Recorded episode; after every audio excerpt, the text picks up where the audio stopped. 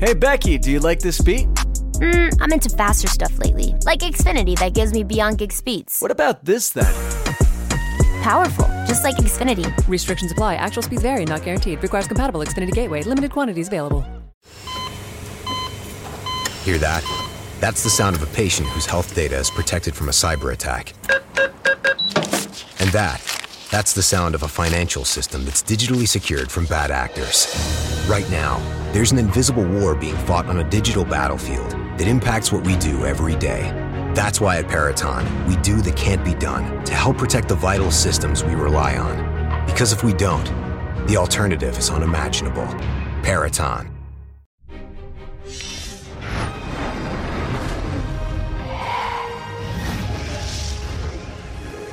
Hello, everybody, and welcome back to the Space News Pod, a daily podcast about space, science, and tech. I'm your host, Will Walden.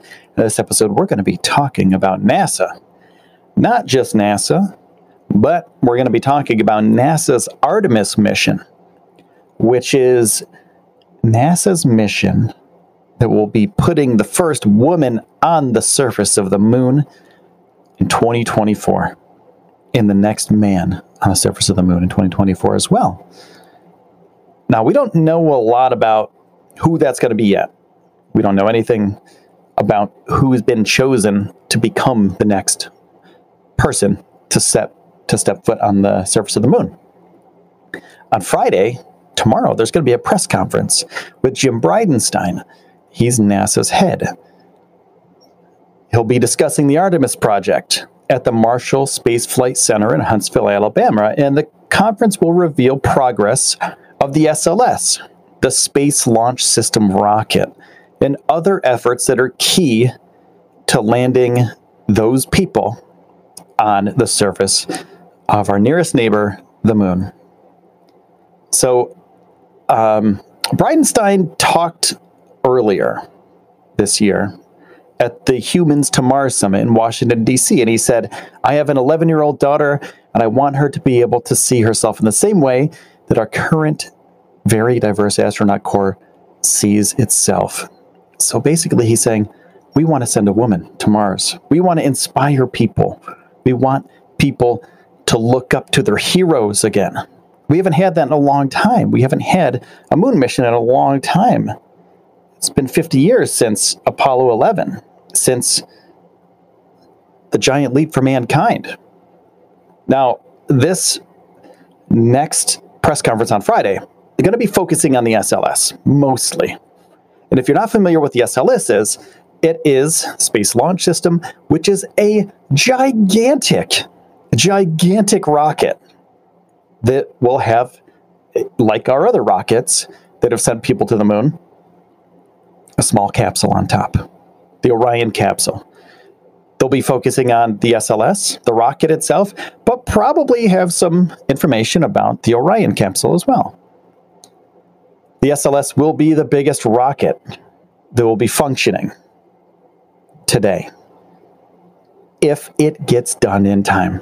Now, NASA is always kind of late on things, they never really make deadlines. And that's a shame because if we were to have people back on the moon by 2024, that's just five years away. And you and me, we're sitting here right now and we're thinking five years, that's really not that long of a, of a time span. We could, in theory, if we have this SLS rocket, and if all these tests go well in the next five years, we could have people back on the moon. And then shortly thereafter, we can have a little lunar base started. But before all that happens, they have to do testing. And they've been doing testing recently.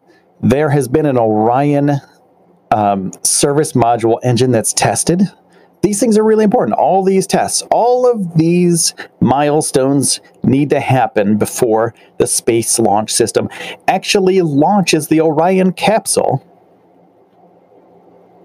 into space. And all right, I'm going to take a quick break, and when I get back, we're going to have some more space news. You know, we're going to have a lunar orbiter when we go back to the moon in these Artemis missions. We're going to have a, a lunar base, right? So we're going to have a base orbiting the moon that our astronauts can dock with and then go down to the moon. Then they do their science, they do their exploration, they come back up to the orbiter, right? And all of these things need to be tested before anything flies. Now, speaking of testing, SpaceX is having a test launch on Friday as well. They're launching their Starhopper rocket. Right? So this is an untethered test. It'll go up much further than their tethered tests and their other untethered tests that just happened. So this is going to be a really awesome Friday, people. And I will let you know everything that's going to be happening, everything that has happened. I'll try to live stream as much as possible. You can follow me on Twitter at Space News Pod, and you will get the breaking information as it happens tomorrow.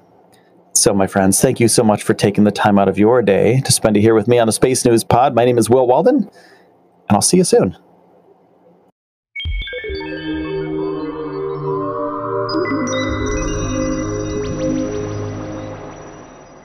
Membership fees apply after free trial. Cancel anytime. Can I be real for a second? That goal you have to exercise and eat better, you really can do it, but nobody is going to do it for you. And nobody has to because you can do it if you have the right tools and a community that cares about helping you get results. And that's us, Beachbody. It's as convenient as your TV or laptop, but you need to decide that you're worth it. Let us help you succeed. Here's how go to beachbody.com to claim your free membership and start feeling great.